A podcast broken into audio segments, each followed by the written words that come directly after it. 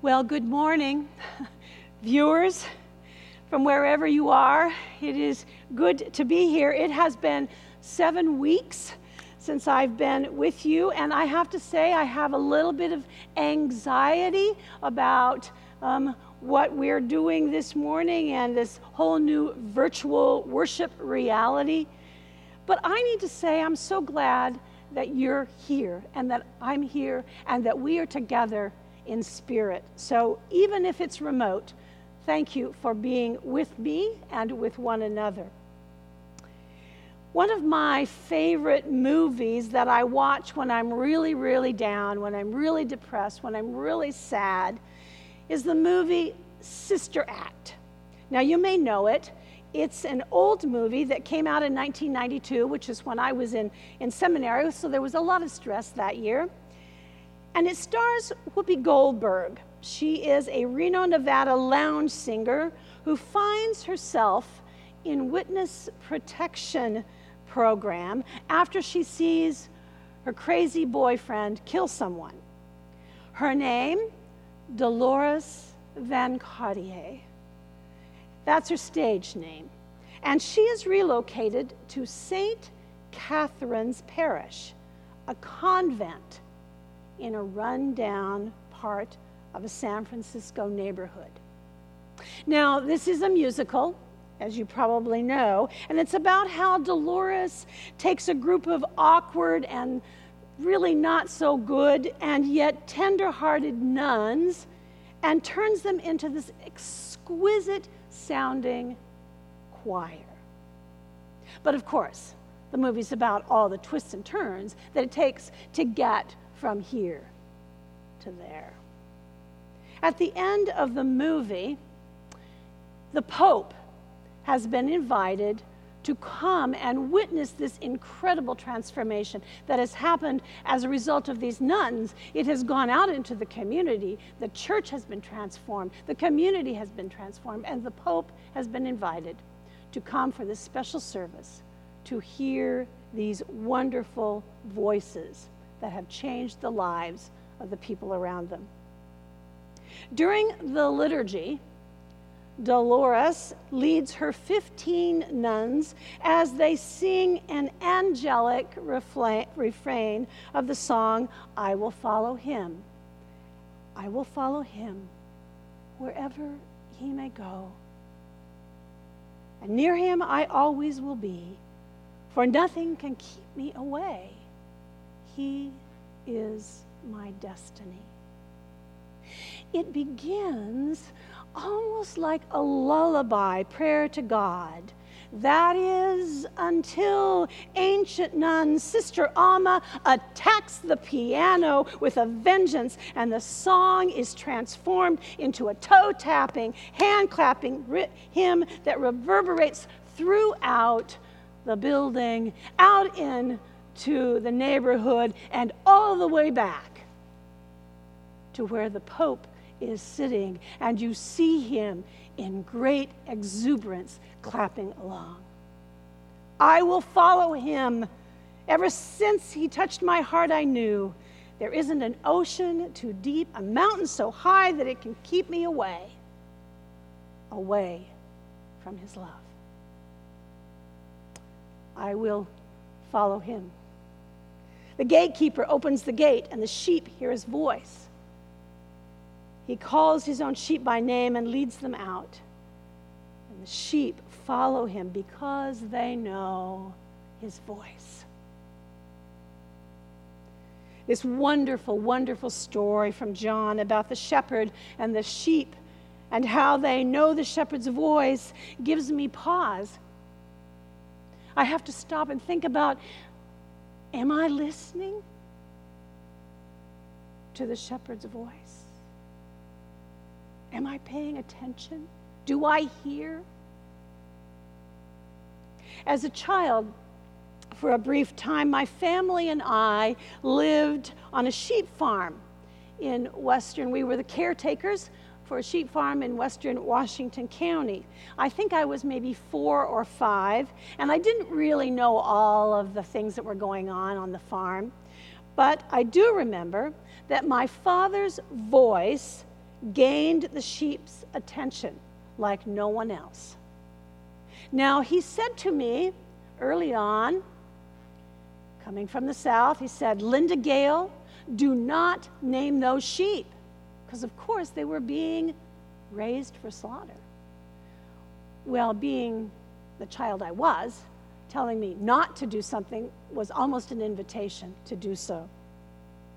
And I could stand, I could stand on the gate as my father would open it and call the sheep into the pen, and each one of them would come just as they knew the tone and tenor of his voice. And I would stand there, and under my voice, in my whisper, I would say, hello, Winnie.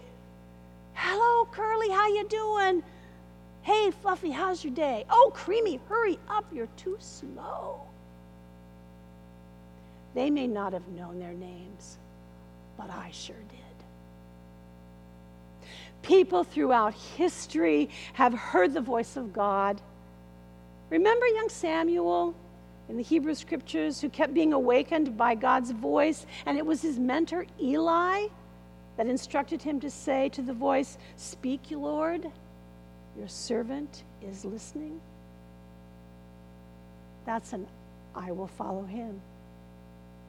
Gideon, one of the great judges of the Old Testament, had a physical revelation from God, but he doubted what he had heard to the point that he asked for a sign not once, not twice, but three times. That might be a, mm, I will follow God. Mary Magdalene was surprised by the voice of God and the stranger in the garden outside the empty tomb. Her response was probably, I will follow God. And from last week's gospel, Cleopas and his friend were taken off guard by God's voice in the risen Christ as he broke bread with them, and they were exuberant, I will follow God. Holy Scripture is the voice of God spoken both as Word made flesh in Jesus, but also as the word of history and prophecy and personal testimony. The Bible, penned by humans, was inspired and breathed into being by the Spirit of God. And when we read the Scriptures, God speaks if we are ready and willing to hear. Listening can be challenging. One of the most important elements, I think, of any relationship is the ability to be a good listener. That is true when we listen for God's voice during our conversations. That's what prayer is all about. I believe that God loves to hear us talk. God loves to have us in conversation. But I can only speak for myself because I know that I am guilty of more speaking and not so much listening. In an ordin- ordinary conversation, we speak, and then we listen for the response of the other person. It's the same with God. Once we have prepared our hearts to listen through prayer, we are more likely to hear the voice of God. Now, is it an audible voice? Some say yes. Some say maybe not so much. We may not actually hear the voice of God, but there are many way that God, many ways that God communicates with us through the Scripture. God speaks through our thoughts and our prayers. Think about the prayers that we'll be seeing in a few minutes as they come through on the chat stream. That's God speaking through you in the midst of this really, really tough time. God speaks through our conversations with others. God speaks through all types of circumstances, through celebrations and joy and delight, and in times especially of sorrow and confusion and trauma and fear and loneliness.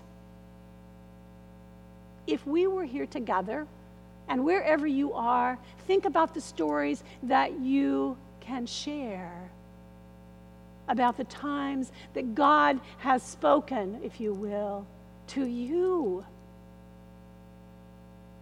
and what you have heard. God speaks to us so that we may understand. And listening for God's voice takes practice. It took multiple visits every single day to the corral before those sheep really began to recognize my Father's voice. Sometimes, in order to hear God's voice, we have to slow down and listen. I remember when our eldest son, Jason, was in primary school, I think maybe a first or second grader. One afternoon we were in the kitchen and I was preparing dinner and he was talking about something, I don't remember what, but it was he was jabbering along and, and I was sort of nodding my head going, uh-huh, uh-huh, okay, oh yeah, right, uh-huh. Now, you're really a parent when you know you've got that down without even thinking about it. Uh-huh, uh-huh, uh-huh. Well, clearly I was hearing but the words, but I wasn't really listening. He got out of his chair, came over to the counter where I was standing, and he stood there, and he said, "Mom!" And I looked at him, and with these chubby little hands, he took my face, uh, he put his hands on my cheek, and with his crystal blue eyes, he said to me, "Mom, you are not listening to me."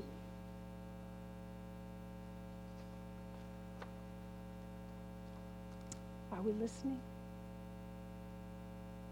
David says the David the psalmist says that we need to be still and know that I'm God. Sometimes we must stop what we are doing to be able to hear God's voice. Sometimes we have to tune in, if you will, on God's frequency and tune out all the other voices, all the other noise that fill our heart, heads and hearts. We all have our various times and places when and where we are most receptive to God's voice. Though I am not by nature or by choice an early riser, God's voice awakens me often from sleep in the quiet of the pre-dawn morning, and I am more likely to listen and hear then than later in the day. I also know that I am In the sil- that I am more receptive in the silence of nature. I'm more susceptible to God's voice because there is less distraction. Somehow the beauty and wonder of nature help me to center on God, our Creator, opening my heart and my mind and my soul to the music of the Spirit. We know from Scripture that God's voice does not always come to us in the way that we expect, or tell us just what we want to hear. Remember the story of Elijah, the man who's on the run from Jezebel, Queen Jezebel, who's trying to kill him? Well, De- Elijah desperately needed to hear from God, but he expected the Lord to speak to him in some particular way. Well, God didn't shout at Elijah, but he certainly did give him some dramatic special effects. First, the Bible says that there was a great and powerful wind that tore the mountains apart and shattered the rocks. But the Lord was not in the wind. And then there was this earthquake, and it shook the ground under Elijah's feet. But God wasn't in the earthquake. And after the earthquake, there came a fire, but God was not in the fire. And then Elijah heard a quiet voice in his spirit. It was God talking to him, telling him what to do. It did not happen the way Elijah thought it would, but he heard the voice of God. I believe God speaks to everyone, whether we realize it or not. It may be through a still small voice. It may be th- through reading the Bible, the Scriptures. It may be through a dream or a vision, or it may be through something as simple as an uneasy feeling in your pit of your stomach when God is trying to warn you about something.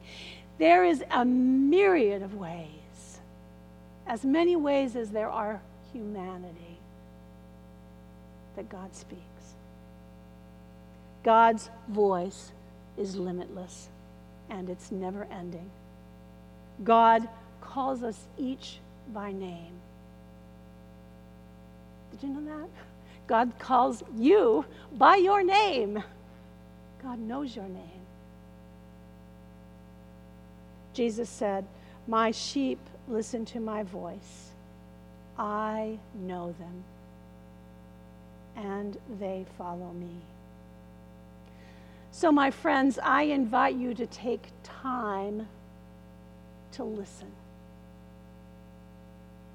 Listen for the voice of God. Listen for your name being spoken by the Spirit.